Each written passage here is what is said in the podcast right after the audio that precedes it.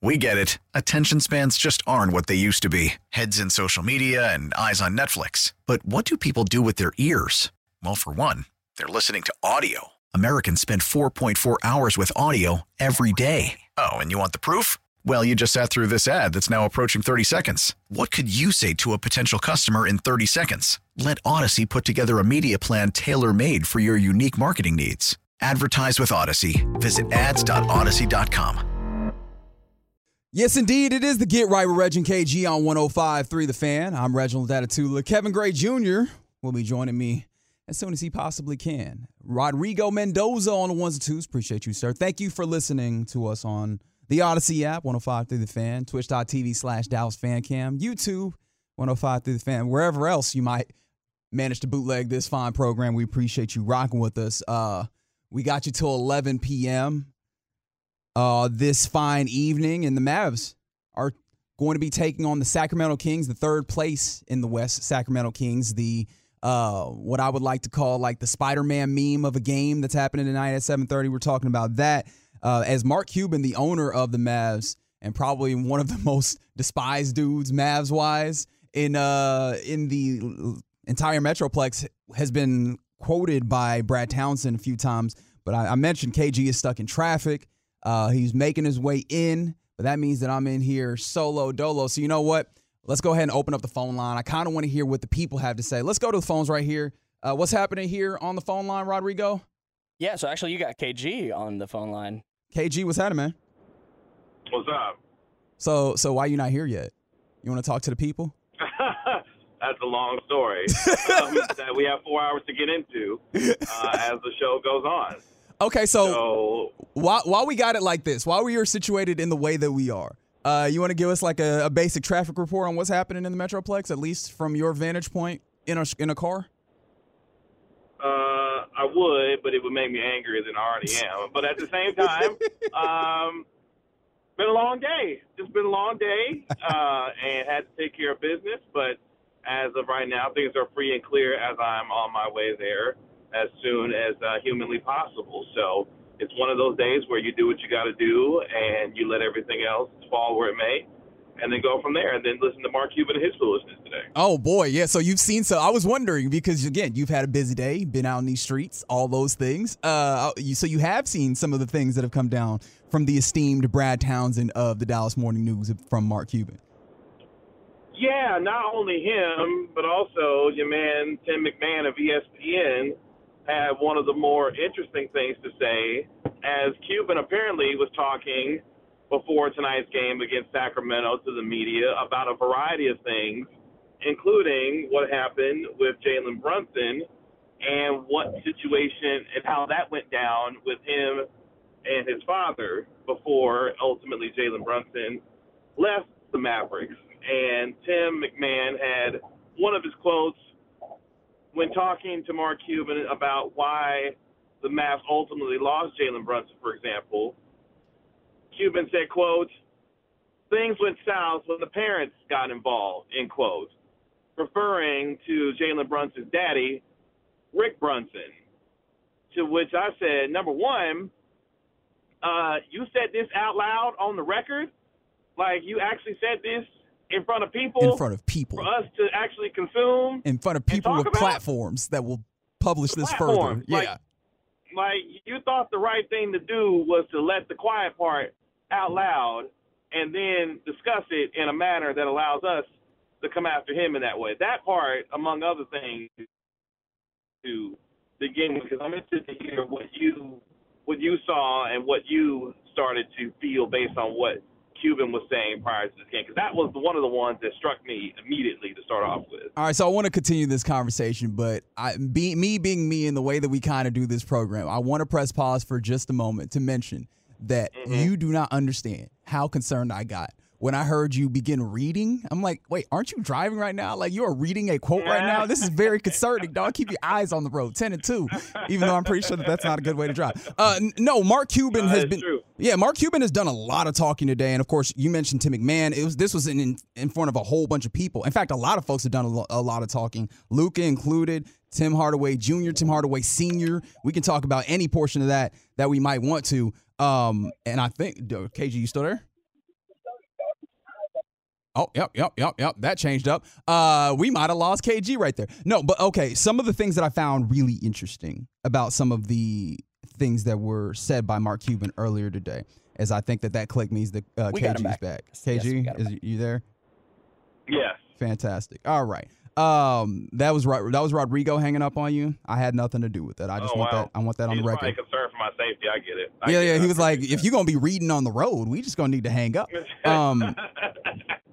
Cuban obviously got out here and let's talk about the the Brunson thing because Luka seems to miss Jalen Brunson and a lot of people have been looking at Jalen Brunson. You in particular have been looking at Jalen Brunson all throughout the season, like, oh, so that's not a dude you wanted to pay. And Mark Cuban contends with some of the timeline that folks have talked about. So let's try and re restate the timeline, right? So the Mavs had an opportunity to offer Jalen Brunson what is, and correct me if I'm wrong, four year, 55 million, about the same thing that Dorian Finney Smith got. The season after um, the Mavs were bounced from the playoffs by the Clippers, correct? That's correct. Both Dorian and Jalen had the same four-year, fifty-five million dollar deal that was offered to the or offered to Dorian prior to the Kristaps Porzingis trade, with him going to Washington.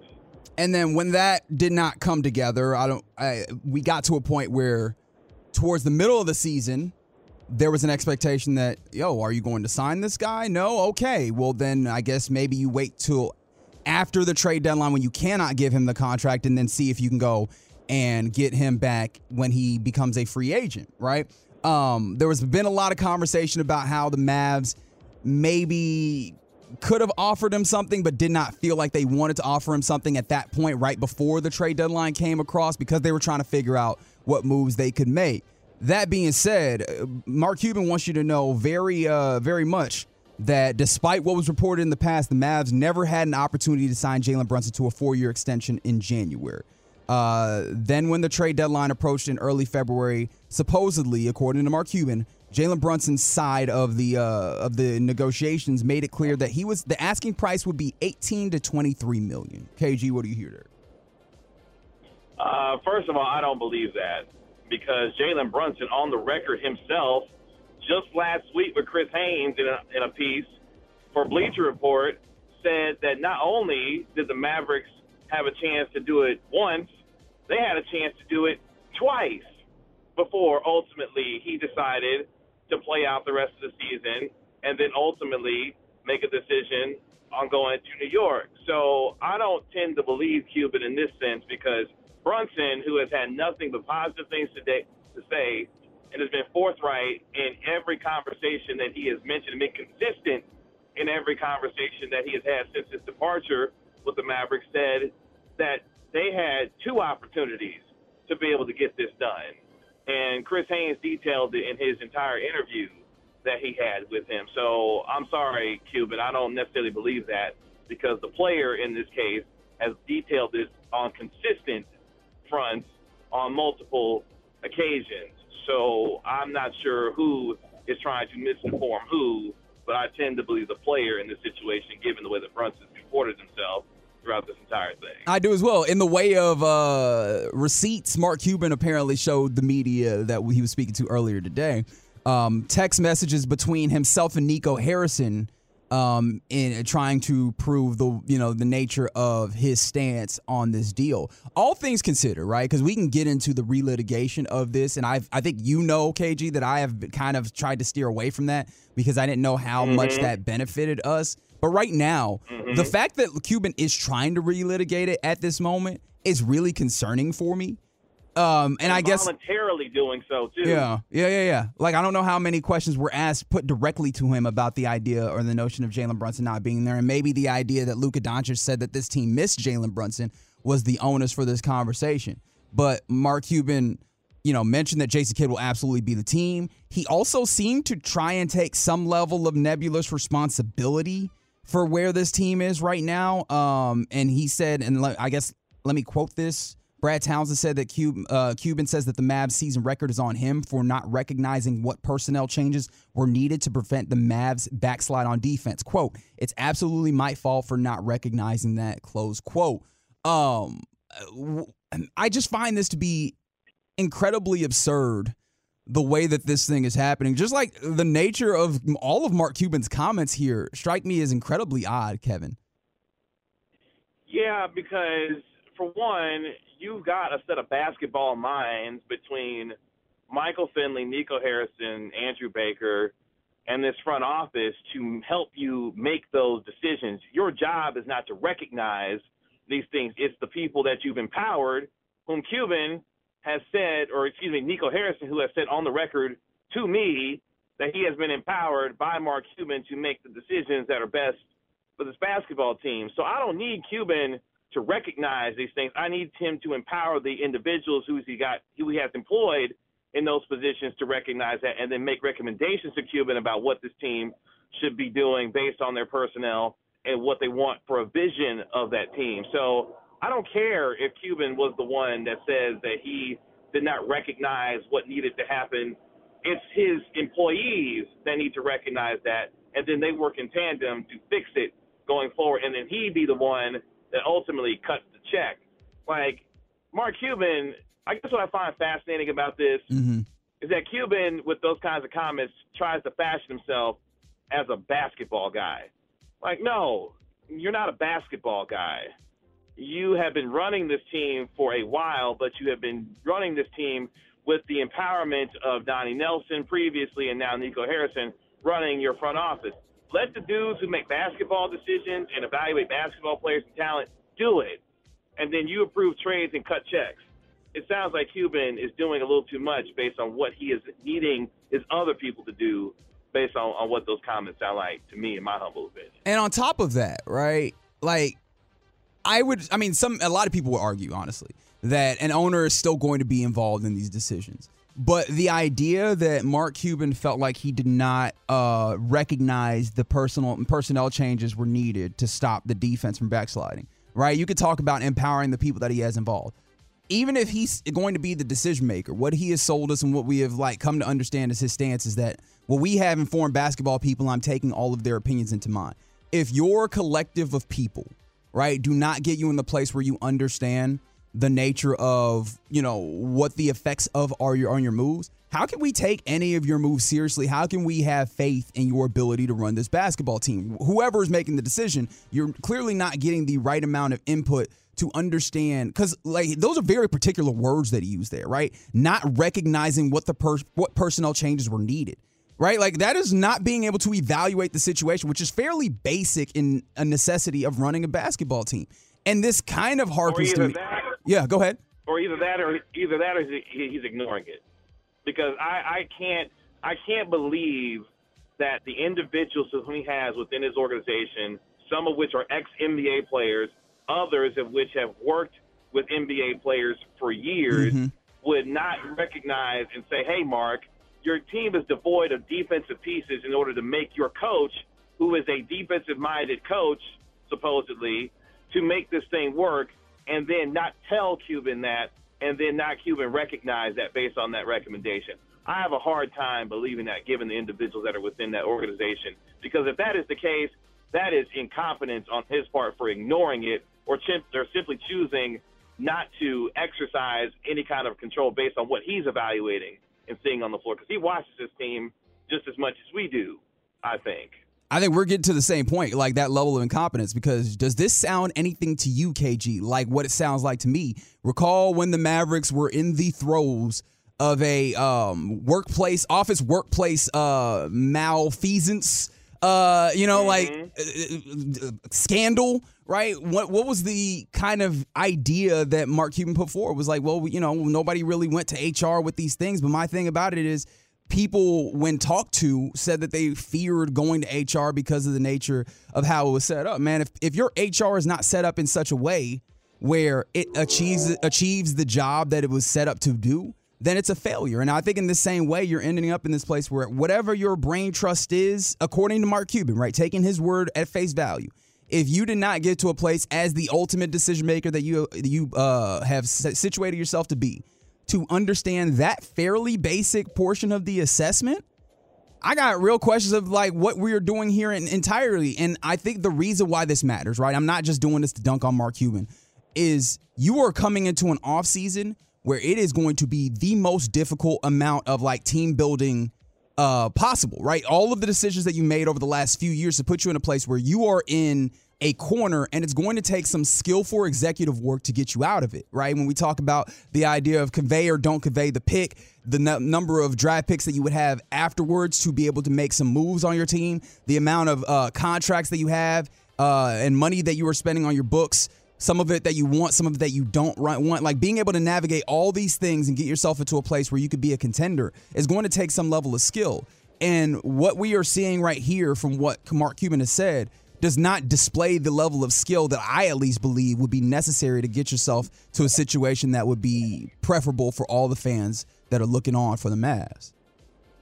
If we were to take a vote as far as whether or not anyone who has heard these comments today would have confidence in Cuban's ability to lead this organization going forward based on what sounds like a lack of accountability in negotiations with Jalen Brunson, a passing of the buck or a lack of, or I should say, a lack of recognition on what your organization needs based on what you're observing on the floor or what you're getting in terms of information from your people who are in position to observe your basketball team. Today will be a strong vote of no confidence in Mark Cuban's ability to lead because I have a hard time believing that with all the basketball that he watches, the intimate level of connection that he has supposedly with his front office and his players, that he could not simply on a basic level recognize that his team can't defend the soul night in and night out and not do something about it, and then put it on the rest of the put it on himself to say that he didn't recognize it. That is very hard and very difficult for me to believe based on what this team is and how intimately involved he is supposed to be with this team. Or maybe I'm mischaracterizing his level of involvement with this team on a day to day basis. Because again, if you are watching this team and do not recognize on a very basic basketball level that your team can't defend, then I have a problem or have a real concern about your ability to evaluate what's happening with your team on a consistent basis going forward because that to me is mind boggling that that would be a comment that he would say, and not just the other things that have been on the record tonight based on his comments and observations.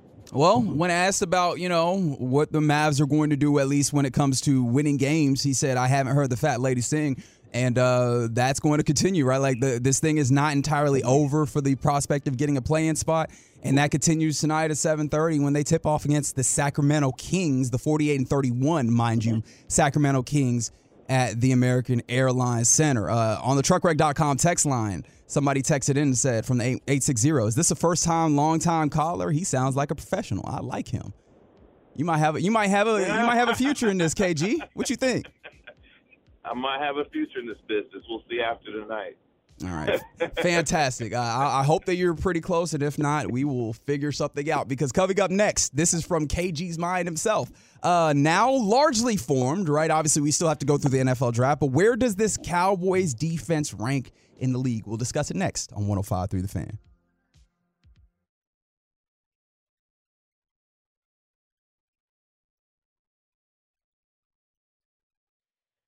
This segment on the fan is brought to you by Frenkel and Frenkel. There's a reason you need a special license to drive a big truck. So companies that hire drivers and put them in a big truck should be held accountable to, for what happens when one hurts you. Frankly, you need Frenkel and Frenkel. The consultation is always free. Visit truckwreck.com. It's the Get Right with Reggie KG on 105 through the fan. Reginald Datatula. Kevin Gray Jr. will be joining me ever so shortly, ever so briefly. Well, not briefly. I guess we, we got you to 11. He will join me for the momentarily. Show. Momentarily. That's the word. Look at Rodrigo Mendoza on the ones and twos giving me the words. I appreciate you, my boy.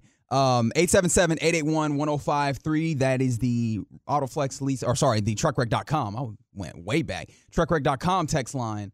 Um, and people really got into it when it came to that Cuban thing. You can tell that like Mavs fans really frustrating. This is the type of season where that frustration boils over. But I, I did see someone mention on uh, from the five six seven uh, the moment that a team puts a wing on Brunson, he can't play. He's too little. He can't shoot.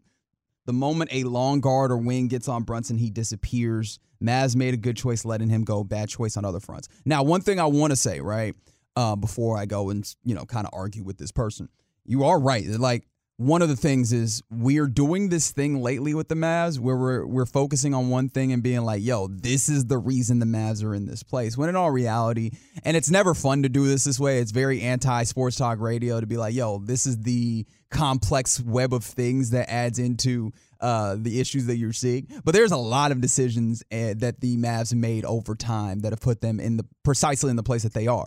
Um, the Brunson one, though, um, that the point, the idea that like he can't play in this league. Just he needs, uh, you know, if he gets the wrong matchup, um, that's a lot of players in this league. And one thing you got to uh, pay attention to: Jalen Brunson scored forty some points against one of the best defensive teams, the Cleveland Cavaliers, like a within the last week.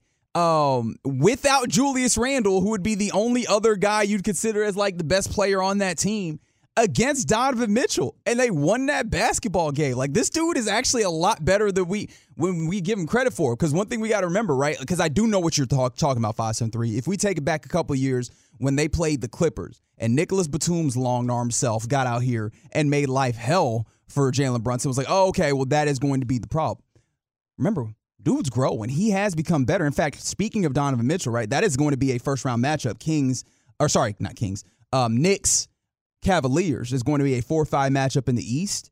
Donovan Mitchell scores four more points per game than Jalen Brunson. Jalen Brunson has like three more assists. Like they are similar in play. And think about where you rank J- Donovan Mitchell in this league. J- Jalen Brunson is actually like becoming quite very much one of those types of players in this league, maybe top 50 if we want to consider it that way. But yes, that's uh, the, the Mavs is quite the crazy situation. And I'm sure we'll talk way more about that as they take on the Kings shortly. Probably in about like 10, 15 minutes, they'll tip off at the AAC. But joining me now, right here in the studio, is my friend.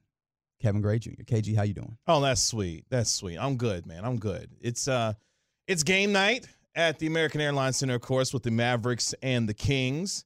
And as we were mentioning, obviously the NBA playoffs are right around the corner. You are about to get close to the playing-in situation as far as the East and the West is concerned. And uh, a lot on the line tonight at the American Airlines Center and just in the NBA overall as we get into the final, what, week and a half of the NBA season as uh, we get ready to get down to the nitty gritty when it comes to the NBA and the That's NBA right. playoffs. So I know this is our favorite time of the year. Hopefully the Mavericks will find a way if you are of that um, of that mindset to find a way to join the party, or if you are saying, "Hey, let's find a way to get the number ten overall pick," or in some ways be in the lottery so that we don't have to convey a pick to the New York Knicks. You may not necessarily want to see the Mavericks win this basketball game, but at the same time, a lot to be said as the Mavericks get ready to tip off against Sacramento and Domantas Sabonis tonight, who is going to play. Uh, the Kings are going to play most of their guys tonight as they're still, um, or they're going to play a couple of their guys that you're normally accustomed to seeing, even though they're locked pretty much into the Three seed, the three seed, which is very much Kings. They have just been all season trucking along. All gas, no brakes. We're they are they are really the best version of what the Mavs have tried to do. But anyways, this is not supposed to be a Mavs. not play any defense. I mean, they are bottom five defensively. they are. They actually are. Which is really counterintuitive to what we believe to know about the NBA. and very if you want to so. be a very good team in this league. Anyways, it's not supposed to be a basketball segment. We are supposed to be talking about something that came from the mind of Kevin Gray. You, um, hey man, this defense looks to be fully formed, right? You made the trade for Stephon Gilmore, Gilly, as they like to call him. Uh, you brought back Lane Vander Esch. You brought back Donovan Wilson.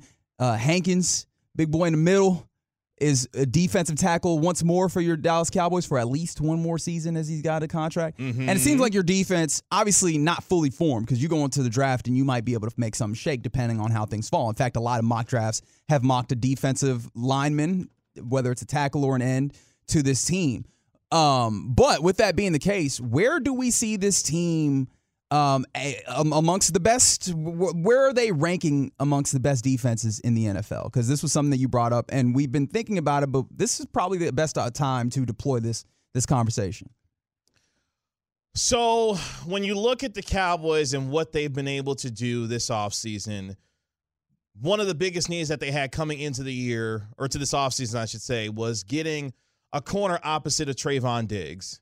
And with Stephon Gilmore going into the final year of his contract, you still may look to the future in this NFL draft to find someone to be able to possibly replace Stephon Gilmore if you decide to move off of him, as he will be turning 33 years old in September. You also have to start thinking about getting Trevon Diggs done from a contract standpoint as well, as he's entering into a contract year. He'll be an unrestricted free agent at the end of this coming year. Mm-hmm. But when you look at the three levels of this defense on the defensive line, where you still need significant help, I feel like in the interior. Yes, you brought back Johnathan Hankins, who played pretty well for you last year, but at the same time, a guy that can be a a freer of Micah Parsons, Leighton Esch, you know, Jabril Cox, Damone Clark. These individuals need someone in the middle to be able, like an A'Shawn Robinson type, for example, to be able to clog up that middle to allow these linebackers to get downhill and make plays on opposing running backs and make plays in the open field. Other than that, you've got a secondary that arguably, if you look at the trio between Malik Hooker, Jayron Kearse, and obviously what you have in the third one's escaped me. I don't know why it's escaping me. Who Malik Hooker, Malik Hooker, Jayron Kearse, and Donovan Wilson, Donovan Wilson. Thank you. Who you just brought back. And don't forget, like there's some depth there as well because they also have uh, Israel Mukuamu. Mukuamu. Um, I was just reading about this and I just forgot another name that's in there. But anyways, point is point is made, right? There's you've got guys. You're looking at arguably one of the deepest secondaries in the NFL, and by far the best trio of safeties that you've had in a very long time here in Dallas. And I think that was why it was so important for this team to ensure that they brought back Donovan Wilson to continue to develop the continuity between those three individuals and what Dan Quinn has been able to build with this defense for the last couple of years. And by doing so, you are now relieving some pressure off of your secondary because you know guys are going to be in the spots that they need to. But more importantly, they are going to be able, in terms of a Donovan Wilson, who has been one of the guys that you look at as one that's thrived under Dan Quinn. That's why it was so important to bring him back. So you've got your secondary that's really good right now. You've got your linebacking core. Leighton Vander Esch had a bounce back year last year. And obviously, Micah Parsons being the all everything, do everything linebacker and edge that he is. Well, I mean, he's an edge rusher at this point. Yeah. You know what I mean? Like we don't have to, we don't have to I play the game. He's yeah, he's an edge rusher at this point. He's primarily playing edge, yeah, but you still got amongst amongst a whole bunch of other dudes that are really good at Yeah, playing edge, right? You, you- talk about Demarcus Lawrence, you talk about Mhm. um you talk about wow, names immediately Sam Williams, Yeah, you Sam talk about you have a whole bunch of Dorance dudes. Armstrong, Dorance. Dante Fowler Jr. I was like, it's a whole bunch. Of, it's a whole bunch of D names, and I forgot all of them. Um, Mark that. Thank you. Um, D names? No, just, Okay.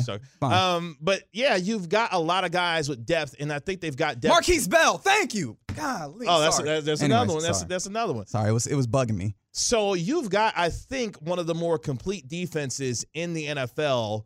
Now the question is, is this team that you're looking at, whom we saw a lot last year carry this team, especially when Dak Prescott was dealing with the thumb injury, Right. are you looking at the basis of the Dallas Cowboys in terms of their identity being a defensive team? Wow, that that feels very certain that that's the way that they're going. In fact, they've tried to make sure that they invest assets there. Um, the question is, are they strong enough to be that defensive first team? And how strong of a defense is this? Because Yes. the teams that you could, what are the teams that you could point to as like, oh yeah, defense led, right? The one that po- pops to mind immediately for me is the San Francisco 49ers. Mm-hmm. And that was a team that was staunch, right? Like running and passing wise, they made it difficult on teams. The Cowboys had some of that as well. Someone noted here on the truckwreck.com text line from the 940. Defense looked good last year until the injury bug hit. And that's fair, but also like the injury bug is the nature of The NFL. National Football League. In addition to that, right, and Hankins is a big part of this is why uh, it was necessary to bring him back. The run stopping left a little something to be desired. And I understand I'm being a little unfair because in a salary cap sport, it's not fair to look around and be like, well, you still have some weaknesses. Well, duh, that's how this is built. But with all that being said, if you can manage to be better stopping the run this year, um, you can manage to be a team that has that level of identity of, you know, being a defense first, stopping type of team. And if you can do that, like, what other teams are there with you, right? We talked about the Eagles having a good defense last year. They've lost some pieces from that. Obviously, they maintained some of them, right? They're not going to fall off the face of the earth. The uh the Niners we mentioned earlier, and then who like the the Jets, they're they'll get a little bit older as they, you know, they had a very young team. Uh the Broncos maybe, but I don't even think that those teams really compared to where the Cowboys were at their height. If you can manage to improve on that, with the likes of adding Stephon Gilmore and another year of having this team largely together, you really can be one of the better defenses in this league. Yeah, and I think that to me is really, really crucial here because the reason why I brought up the question in the way that I did is because all the resources that you've invested on the offensive side of the ball with your quarterback being paid over $40 million, you got a $10 million running back, you just traded for a really good wide receiver and Brandin Cooks to go along with all pro CeeDee Lamb. You've got investment in your offensive line between Zach Martin, you know, Tyron Smith, who's coming back. You invested a first round pick last year in the NFL draft on an offensive lineman. You may do it again this year in the NFL draft. You've invested a lot on the offensive side. The onus is on this offense. If this is going to be a defensive football team to carry their weight, to carry their weight, Yeah. that means Dak Prescott and the turnover problem cannot be a thing. Because if you're going to ask this football team to lean on its defense this upcoming year, the offense cannot put this defense in bad positions to try and make things happen based off of the mistakes that they make. This is why this goes back to the quarterback and the offense and their ability to consistently play week in and week out. Because if this defense is put in those in those bad spots, they're going to be not they're not going to be able to sustain and carry their own weight based on the identity of what this football team is on what they have on that side of the ball. Yeah, and sorry to continue to going back to go back to like what has become again your nemesis. But one of the things about the Niners, one of the reasons why we can point to their defense as opposed to like the Bucks who had a pretty good defense is because this modern league is not situated to just be a one unit type of thing, especially if that one unit is defense, right? You need offense to pair with that. Because again, pointing to the Buccaneers as like the negative portion of that, they had a good defense, but the offense was not solid enough to sustain drives and put points up on the board. And defenses are not capable of winning games like that uh, because like this game is situated and leaned too much to offense, quarterback play, passing for defenses to be able to entirely block out another team like a sun, right? Like you have to be able to pair these things. And in the same way, like the Niners, while not having uh, all worlds quarterback play, what they were able to do though was maintain possession, game, put points on the board, get chunk yards, right? The things that we all look for in offenses. And that's where, you know, making sure that you don't turn the ball over, making sure that you convert third downs and extend drives and add points on the board on multiple drives. Like make sure that you're converting uh, possessions into points, even if sometimes they're three, right? Making sure you're turning drives into points will then help you really push towards the actuality or the actualization of a defense that is staunch that will help um, lock down games that you've put them in position to win. And even if you believe that 682 Dak isn't going to win it for us, we need a number one defense if we wanted to go to deep in the, go deep in the playoffs. Here's what you have to have: your quarterback not lose you football games, which means putting your defense in a bad position to have to try and make up for his mistakes. No matter what you may feel about how good this defense can be and its potential, it ultimately comes back on the offense and the quarterback to make plays when you need it. Because even with the 49ers to bookend this, when they had Jimmy Garoppolo as their quarterback with a terrific defense, guess what they needed Jimmy Garoppolo to do in a Super Bowl against Kansas City? Make a throw. He couldn't do it.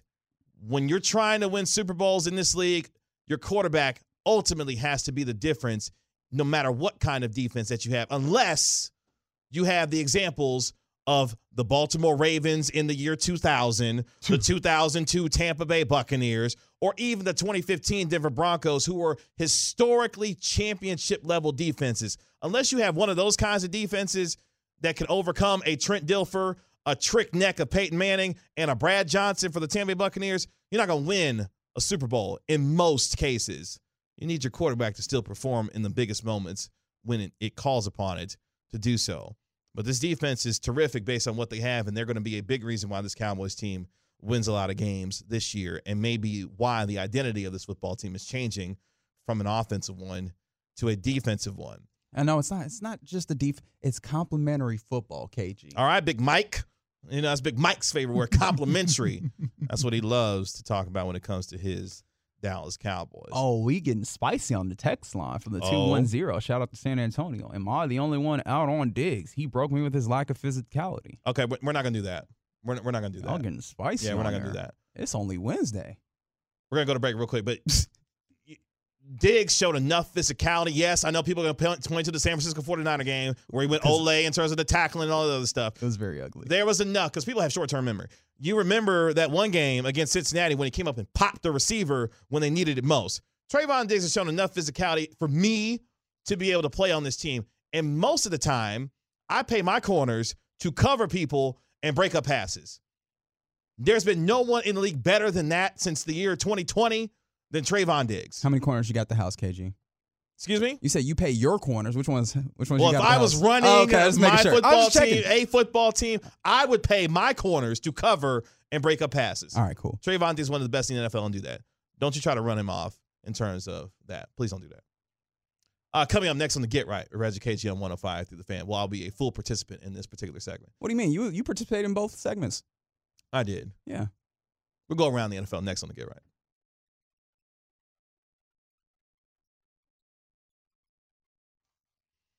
About to go around the NFL here on the Get Right. We're Reggie KG right here on 105.3 the fan. Kevin Gray, Reginald Atatula.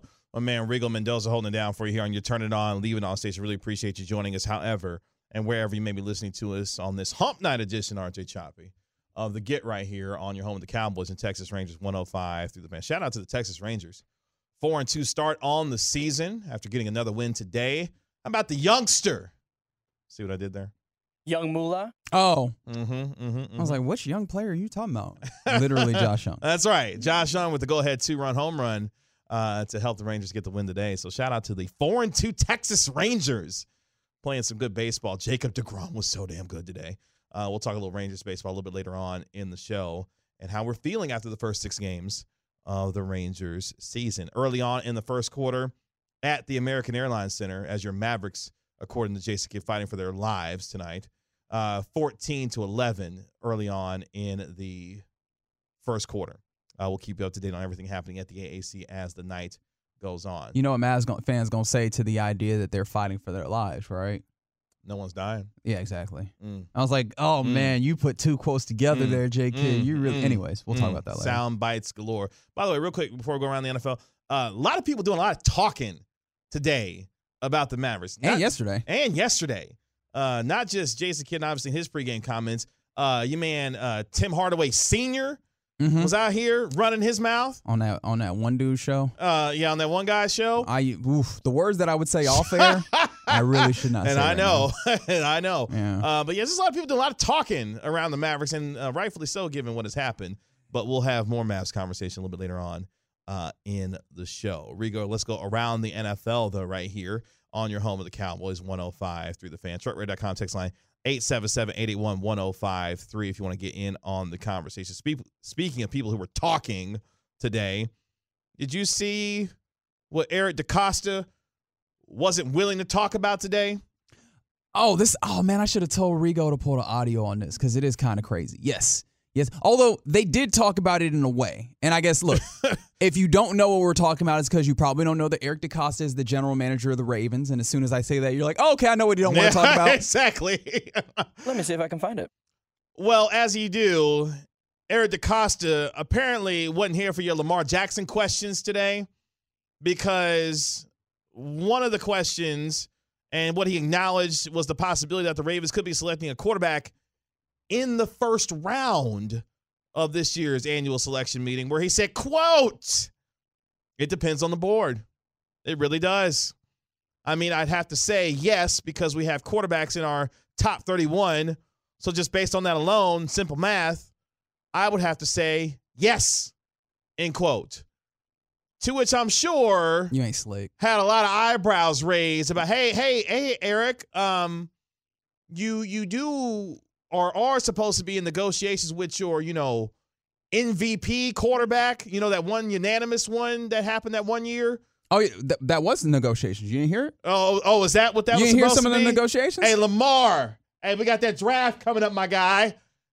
You, yeah. want, you want to get here you- get this deal done? yeah, if you don't take the money that we giving you, we'll draft Will Levis. We'll, How about that? we'll draft Hendon Hooker. Hendon Hooker, Anthony Richardson. They not getting no Anthony Richardson. No, Stop they're not. that. They're not. Not at 31. Could you imagine them Anthony Richardson? Is it 30? Where are they? I said that and then I was like, actually, I'm not sure if that's right. well, could you imagine though if they are like uh, they have the number twenty two overall pick? Oh, they, Number yeah, 22. they're not getting no Anthony Richardson at 22. See, this is the thing, and I, I feel like I need to say this because I've only said the portion of the Anthony Richardson is going to get is going to get somebody fired part, which makes it sound like I Jim just think he's bad. Uh, no, no, no, no, no. the idea of like he's going to get him fired is not that he's bad; is that he's got some things about him that are so damn good Yes. that you will overlook the bad stuff that will ultimately do you in. Chris Ballard, GM of the Colts, might be one of those people in position to draft Anthony Richardson that might ultimately get fired behind him. No, the thing that I found amazing, and I guess the thing that we need to make note of, is that when that question was asked, before the question was finished, right? The idea of um, basically was asked about Lamar Jackson. I realized that I don't have the exact words, and I apologize for that because Baltimore Ravens PR immediately got that dude out of there. Whoever was was asking that question, they were like, "We are keeping this to the draft," and so the next question was. Could you see yourself drafting a quarterback in the first round? Because, of course, if you say yes to that, that means we have the possibility of moving on because you don't draft a quarterback in the first round if you don't expect to play them, right? Like that's how that goes. You draft a quarterback in the first round, and this is our new quarterback for the foreseeable future for the next four years, about right. Um, and the idea that I mean, it just depends on how our board falls. If you have a quarterback that you want to roll with, it don't matter how your board falls. You do not draft a quarterback. Maybe you trade back if somebody wants one, right? So the idea of we just matters how our, our board falls is some, yeah, man, we got to start considering the idea that maybe Lamar isn't here, and that is negotiating in the media. Okay, two things here. So it, I'm floored today by the amount of people who are willing to say the quiet stuff out loud. Mark Cuban, now Eric DeCosta, general manager of the Baltimore Ravens. Number one. Number two, the Ravens told us they were willing to move on from Lamar Jackson when they put the non-exclusive franchise tag on him. So DeCosta is just saying the part that we have seen be put forward in action, which is Are we sure they're actually willing to move on from her, or do you think that they knew what we're finding out, which is none of these other teams going to touch him for If- whatever reason? if a team got froggy and jumped and gave Lamar Jackson all the guaranteed money that he wanted, which Baltimore clearly has decided that they are not willing to do, Mm-hmm. they have said, go find it. And if you find it and they want to give you all that guaranteed money, then we will not match it, most likely, based on the fact that you threw a non exclusive tag on him. All right, look, we've done a lot of talking. I guess let's let's end this portion of around the NFL. Let Oh, confirm, DeCosta can say it himself? Yeah, let's let's let him say All it right. himself, eh, himself, and All right. everybody listening. You can make your own decisions on what he was trying to say. draft weekend. With respect to the, this being about the draft and everything, just with the Lamar stuff that's going on. Hey guys, Are guys, you, are you all gonna- looking at quarterbacks Alex, differently? Alex, Alex, if if you can, this is about the draft. Oh, we didn't Oh, even get to word? that. That's all. That's all we got. Was just like, hey, dog, we not talking about that. It's still going. It's just, we're, we're, we're not gonna answer one more question for that. Mm-hmm. About the draft. Are you looking at quarterbacks differently because of the situation that's going on? Yeah, you know, I don't think we really are. I mean, we go into every draft trying to take any kind of bias out, any kind of need-based situation out of the draft equation. We really do try to build a board that's really best player available, and that process involves really nine months, starting in you know the early, you know in early August when our scouts go out on the road and they generate the profile and the evaluations and get as much information as possible. Uh, we then segue into a set of meetings in December, and then we get into the meetings in January and the All Star games and all those different things. Really trying to assess this player versus that player, and it's really just comparisons and how these players stack up. Who do we think uh, has the best chance to come in and make us the best football team?